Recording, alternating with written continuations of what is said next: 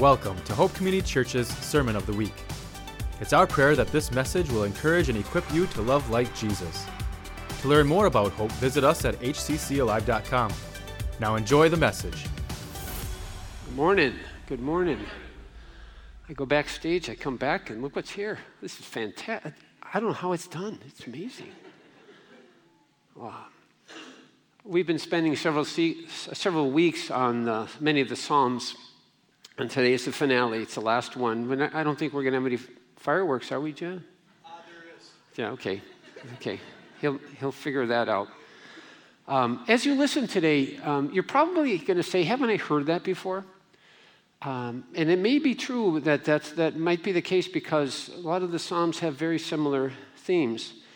And um, I'm looking at my notes now, and I, Jed preached a little bit on praise he, um, regarding our prayer last week, and I, I think it's too late to borrow his notes on that right now, but um, we're going to read through the psalm as we go through the sermon. But it, it can, it's a little bit loud. Are we doing okay for sound? I don't like to hear myself twice. Uh, uh, my wife already hears enough of that, but um, we're gonna. I'm, I'm, dividing the psalm into two: one through verses one through five and six through nine. And maybe there's a different way you can do it, but it seems like it works well to see, to, to in a sense, grab in uh, from each one of these two different themes. Even though I believe by the end of this uh, sermon, I think we're going to see that there's a relationship with all the verses, but between the theme of praise and joy and celebration, which comes through in the beginning, and then also about battle against uh, Israel's enemies. So hopefully a lot will come to light, but uh, and uh, so I want to go through that and see what God has for us. But let's offer one more prayer for that to happen. Lord, this uh, psalm is about praise. And uh, we have been praising you, Lord, this morning, maybe from our homes, Lord, when we first woke up. And, uh, but here, definitely, Lord, with our singing, and may our attention, Lord, be drawn to uh, what your Holy Spirit has. I'm going to be speaking, Lord, but it's up to your Holy Spirit to make things known to our hearts and our minds, and only you can do that, Lord.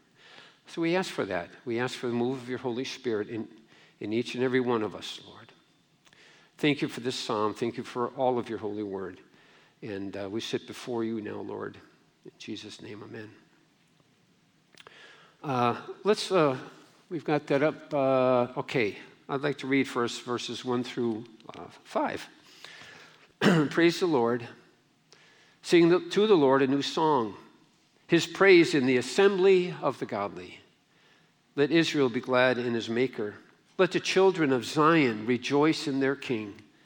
Let them praise his name with dancing, making melody to him with tambourine and lyre. For the Lord takes pleasure in his people, he adorns the humble with salvation. Let the godly exult in glory, let them sing for joy on their beds. Much like uh, Psalm 66 that Pastor Jed preached on last week, and like many of the Psalms, this psalm begins with a call for God's people to praise Him, to celebrate Him. I'm going to use those words interchangeably. Praise Him in the gathering of worship, as you read that here in the assembly um, and also, as, as, you see late in uh, verse 5, um, praise him when you head to bed. Praise him with singing, with dancing, with all the instruments that they had available for worship. Martin Luther once uh, said, it's very interesting. Martin Luther said, next to the Word of God, the noble art of music is the greatest treasure in the world. And uh, I think he was thinking of the Christian hymns. Um, we don't have the same instruments uh, as they did back then. We certainly have uh, some wonderful instruments and great musicians here. And our, we do make it our aim here to praise the Lord in music. But we always, no matter where we're at, let me put it outside of church, let me say especially, we always have to have at the forefront of our minds and our hearts how we actually treat God, how we act toward Him from the heart. And central to the way we do that, and we ought to, is to praise Him.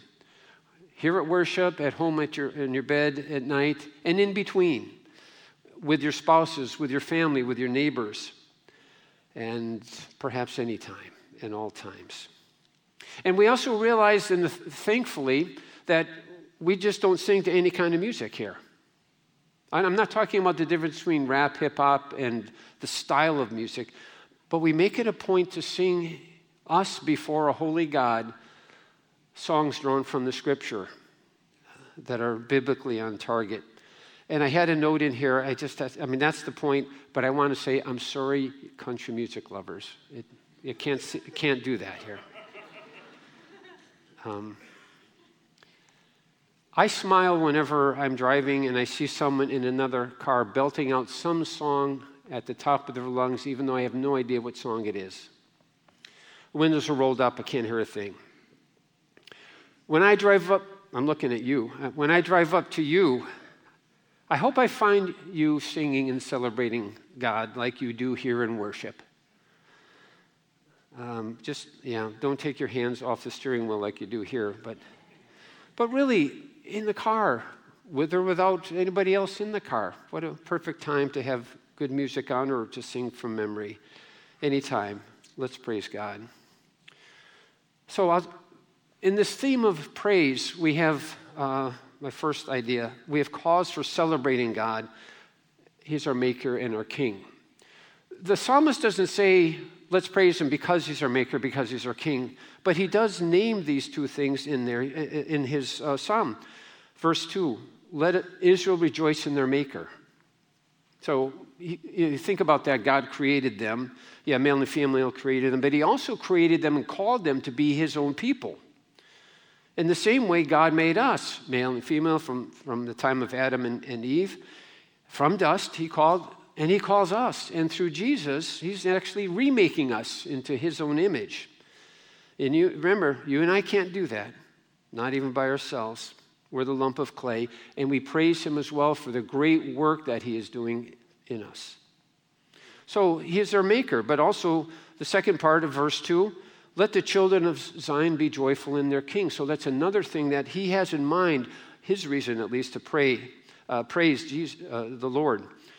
And yes, uh, same way, we in the family of God, we call it a family, but we are also one who are, is, we are before a king, uh, a king of majesty. And so we, we uh, realize that he's holy in himself and he's perfect and just and uh, in everything that he does and everything he decrees that we do. So we recognize him as our king, a mighty king. Two very good reasons. He's our maker, he's our king, that we honor him with our worship.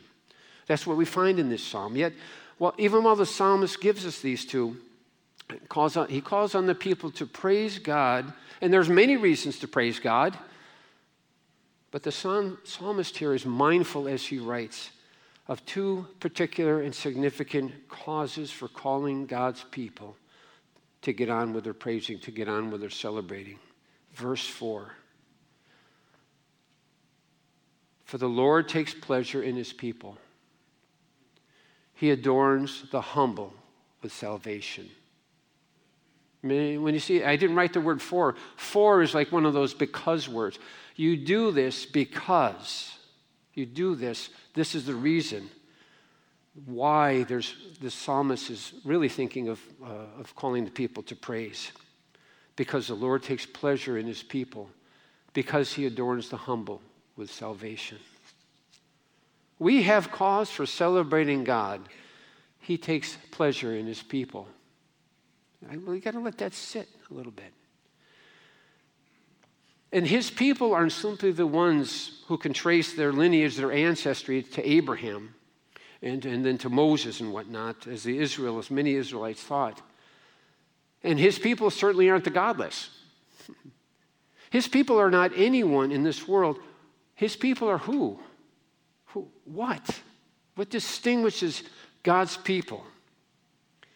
There's many uh, but, uh, references, but Psalm 147 11 says, Again, here's the same phrase the Lord takes pleasure in those who fear him, in those who hope in his mercy. So it goes for today. That word pleasure, I don't know, maybe when I read, the Lord takes pleasure in God's people. The Lord takes pleasure in, if you're in Christ, yes, you. We don't, you know, it's, it's a profound word. We don't use that. but this is the sense of how God feels toward his people. I, I want to say, you know, translating it to my own language, because that's what we do. We turn it into how it affects me, right? Yeah. I, I want to say that you are, uh, uh, who are his people, makes God smile, because that's what I think about. That's what I do um, when others bring me delight. And that's what I see in other people the smile that comes to the face. And that's what I'm thinking about. It's like, okay, God, is that fair to say that I put a smile on God's face? I'm not sure, but it kind of gets me closer to understanding something of this joy that arises in God's heart because of his people. This kind of a God um, who has this sense of pleasure, delight, it's a far cry from what perhaps you have grown up with or have, under, have heard. Um, who uh, Christians and non-Christians have this idea of this God who isn't the God of the Bible, who injects fear and trepidation in you, who is cold and distant, who can't wait to trap you in your sin. We have this idea of a God who is an overly demanding micromanager and a taskmaster to obey. Yes, he's demanding, but sometimes that's where we find ourselves this kind of God. It's hard to imagine that we can please God, especially when we look at ourselves and think, there's no way that God takes pleasure. There's no way that God has any delight in me. I sin, I disobey, I treat my neighbor as a lapdog, I, I, I choose selfishness, I'm full of many faults. And I have to step back and say, God knows my faults. And He knows yours as well. But how can this be that you and I bring delight to God? I'm reminded of, uh, it's an illustration, the image of a little boy. You might have heard this one, but if, let it be refreshing to you if, if you have. Little boy seeing his father in the chair in the living room, resting after a hard day's work. And he gets the idea that, that his father could use a glass of chocolate milk because he knows that's his father's favorite. So he heads to the kitchen, gets to the refrigerator for the milk, gets to the cupboard for the glass, gets to the pantry with whatever brand, uh, Hershey's or whatnot, chocolate powder is, makes his father a glass of chocolate milk, and brings it in. His father smiles, receives the gift, and gives him a big hug.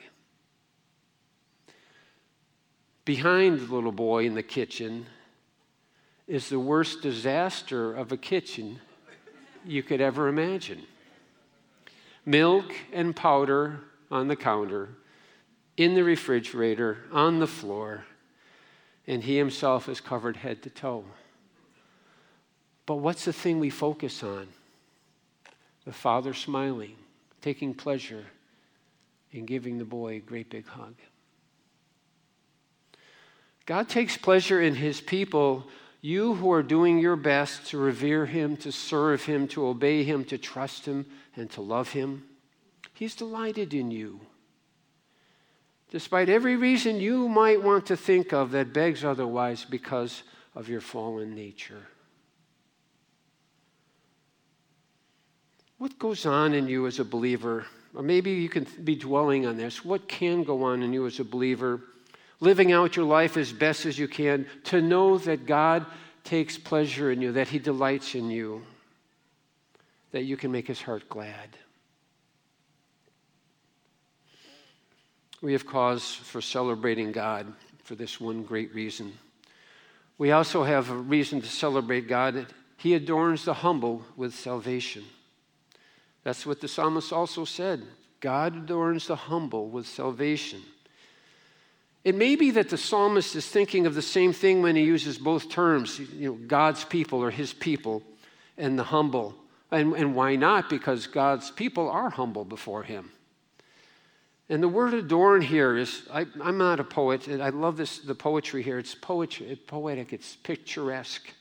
It points to, and it's all God, It points to God clothing them, showering his beautiful gift of salvation on those who depend on him and look for his mercy to come upon their lives. This word salvation, I want to make a clarification because quite often it's, it's, it's, our word as Christians, right? There's a word called salvation. Are you saved yet? Have you come to salvation? Are you living out your salvation? Um, so we always uh, perhaps immediately go there, but in this psalm, it, it, it doesn't necessarily point to that.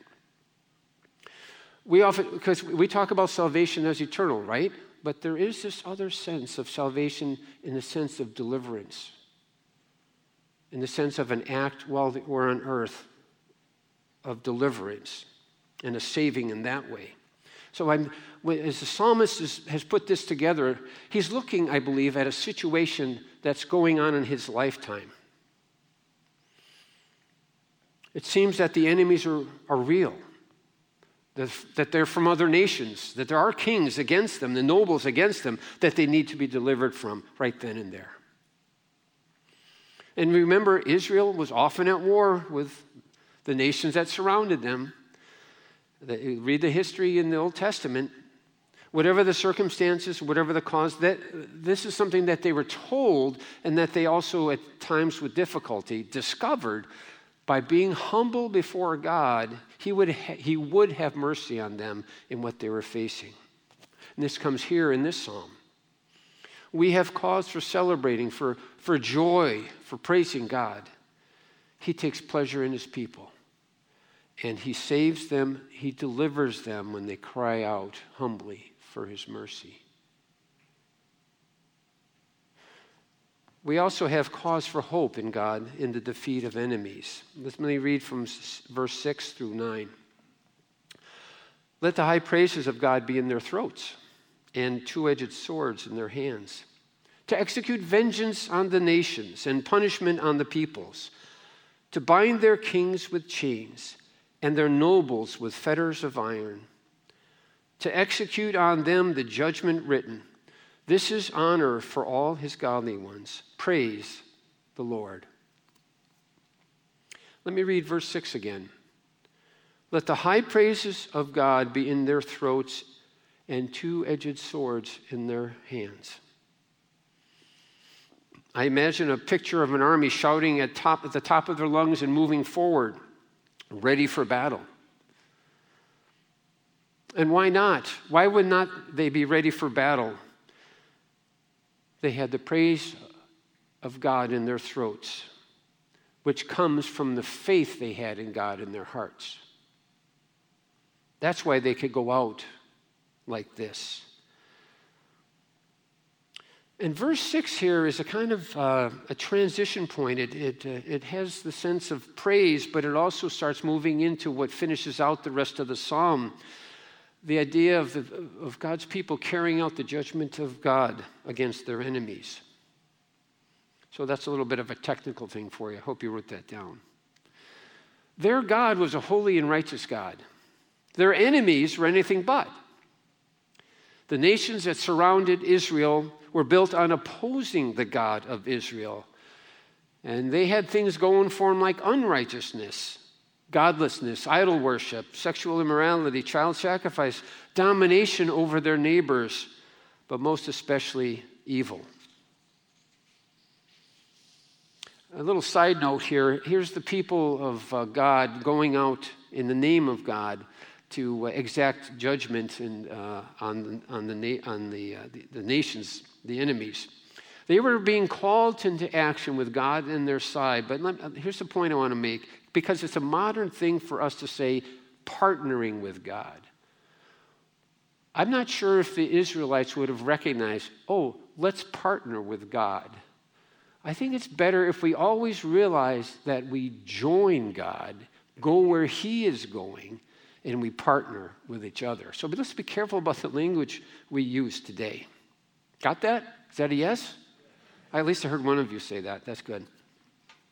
But here's the story, and they would be front and center. This is the language of uh, these verses. They would be front and center in the battle. And they would go forward, as the psalm says, with a sword in their hand, executing just vengeance, just punishment, binding the enemies, kings, and the nobles. It's a great thing when you could parade around the enemies, kings, and nobles in chains. They would be carrying out the judgment of God on them. Judgment, it sounds like there's something about prophecy here, judgment written, as it says, to execute on them the judgment written. There are many stories in the Old Testament of God going out before his people, with his people, to win against their enemies. Why did the people go out? Why does anyone go out to fight their enemy? No, we can't just say that. Why do God's people go out and fight their enemy? Commissioned by God. It's the only valid reason. And why would they win as they did? God saw to it. Pause with me for a moment. Maybe if you can put them all up there, just so that they can dwell on them, and I don't have to, they don't have to look at me. But let's see if God's uh, the Word of God can be up there, just so that you can dwell on, and as I'm talking, you can think a little bit more. As you see the language here, I want just pause. I mean, I've already indicated it, but let's pause. Realize that the battle hasn't even happened yet. It's all forward looking, still to be acted out by the people of God. When you say, let the high praises of God be on their throats, it's future. In a sense, you also add, let two edged swords be in their hands. The battle hasn't happened yet. They were called to celebrate God, and every sword was still in its sheath. But what's the expectation here? victory. You see it absolute and complete victory. In their outlook, their salvation, their deliverance is assured. That's how Israel was to look out and was looking out at, at, this great and perhaps very challenging road in front of them. Yet to lift one sword, they saw the end they saw the good and victorious end in sight. Why could they do this? God sent them. He went before them, He would be with them, and they're going to enter into battle because they know that. With God on your side, with the forces of heaven in your favor, who can stand against you? With God, you don't become afraid. You don't fear the enemy. With God, as I read in this psalm, you plan for their defeat, not yours. Is that an amen? Yeah. The, this language of the military theater and fighting in hand to hand combat, the language of having enemies and doing battle against them like the Israelites. It might seem foreign to us as a church because we're about love and peace and joy and mission and all of the good things there. But it shouldn't be, and it ought not to be so foreign to us, friends. Of course, you might have thought as you read this psalm, of course, the pastor's going to go that direction. It must be in our vocabulary, this language, and in our plans and how we do life called faith. If you read the Gospels, Jesus' own words, if you read the rest of the books of the New Testament, you'll see that this theme runs through it. And I'll be pointing to a couple of things here. And the great battle that we are in has become more clear to us in the church that is primarily against Satan and his forces. It always was and always will be. The church doesn't promote war on a literal battlefield as, as part of its commission to live out the gospel. But Jesus gave us new direction as God's people. He changed things when, for us when He came and died on the cross and rose from the dead. He changed things when He gave His Holy Spirit to us, when He made the power and wisdom of heaven available to us, when He gave us new marching orders. He changed the things for God's people. As Christians, what do you do with people, real life people, who are unjust towards you, who make fun of you and pick on you, who take advantage of you, who steal from you or lie about you, who cause harm to you, and on and on, who make themselves in some way an enemy. What do you do with them? We have marching orders to love, to show compassion, to speak the truth, to pray, pray for salvation, to be filled with the Holy Spirit. No longer is it an eye for an eye or a tooth for tooth. Jesus says that. No, he says, if your enemy is hungry, feed them. If your enemy is thirsty, give them something to drink. Paul writes, when we are persecuted, we bless and pray for our persecutors. Jesus has given us, has given us as God's people different marching orders. These are the kinds of the way that you and I are, and it's, we're called to, as hard as it might seem when we face those who oppress us and come against us. But maybe one of the things that can help you and me, these ways are not merely suggestions or good ideas. These are powerful means of meeting others, these enemies in a sense, head on. Why can I say, why can we say that they are powerful? When we go out and do as God has bid us, as our Lord has bid us, to be filled with the Spirit, show compassion, speak truth, uh, feeding the uh, hungry enemy, giving them drink.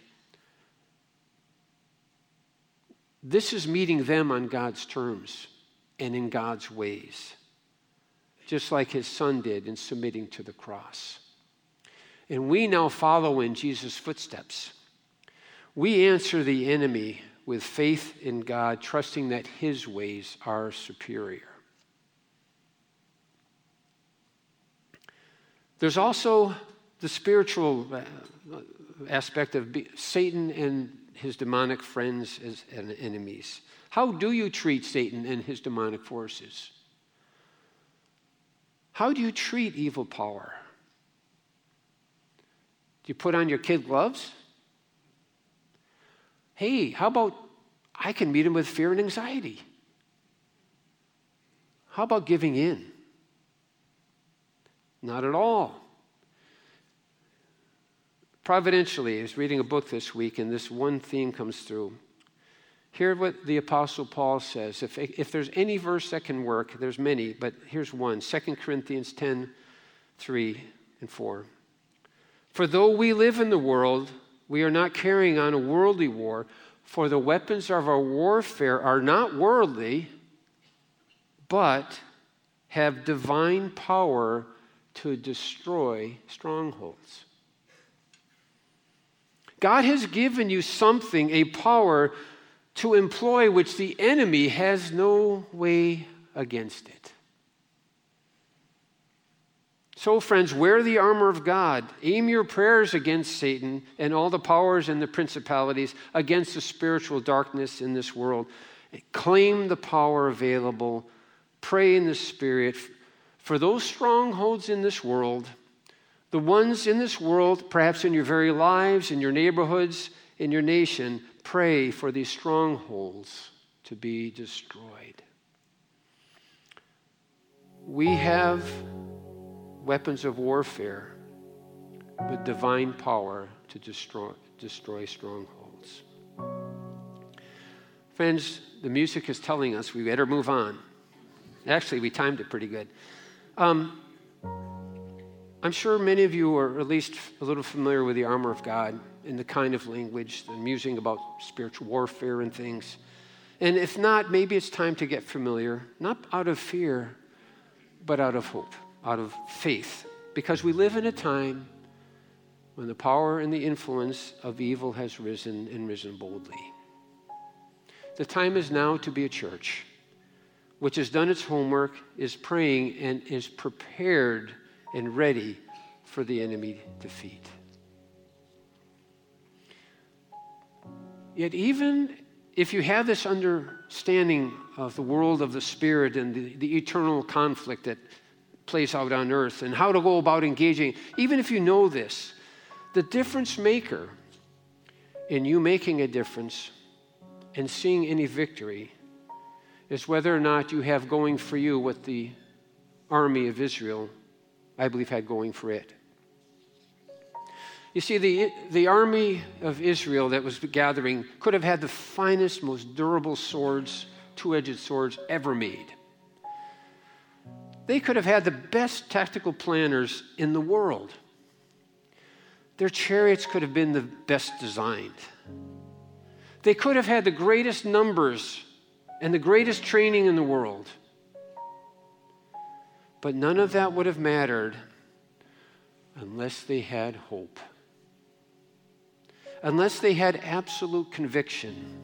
Unless they were fully convinced that God was with them and that He could be trusted to achieve victory. None of what they had going for them would have mattered unless they went forward in undeniable hope. And from the sounds of this psalm, they did have this hope. Do you believe that Jesus on the cross defeated the devil, defeated the power of sin, defeated death? Is that a yes? Do you rely on the fact that he, quote, disarmed the rulers and the authorities and put them to shame by triumphing over them in, the, in him? Do you rely on that fact? Do you believe that in Jesus you have, you, the church, have the divine power to destroy strongholds?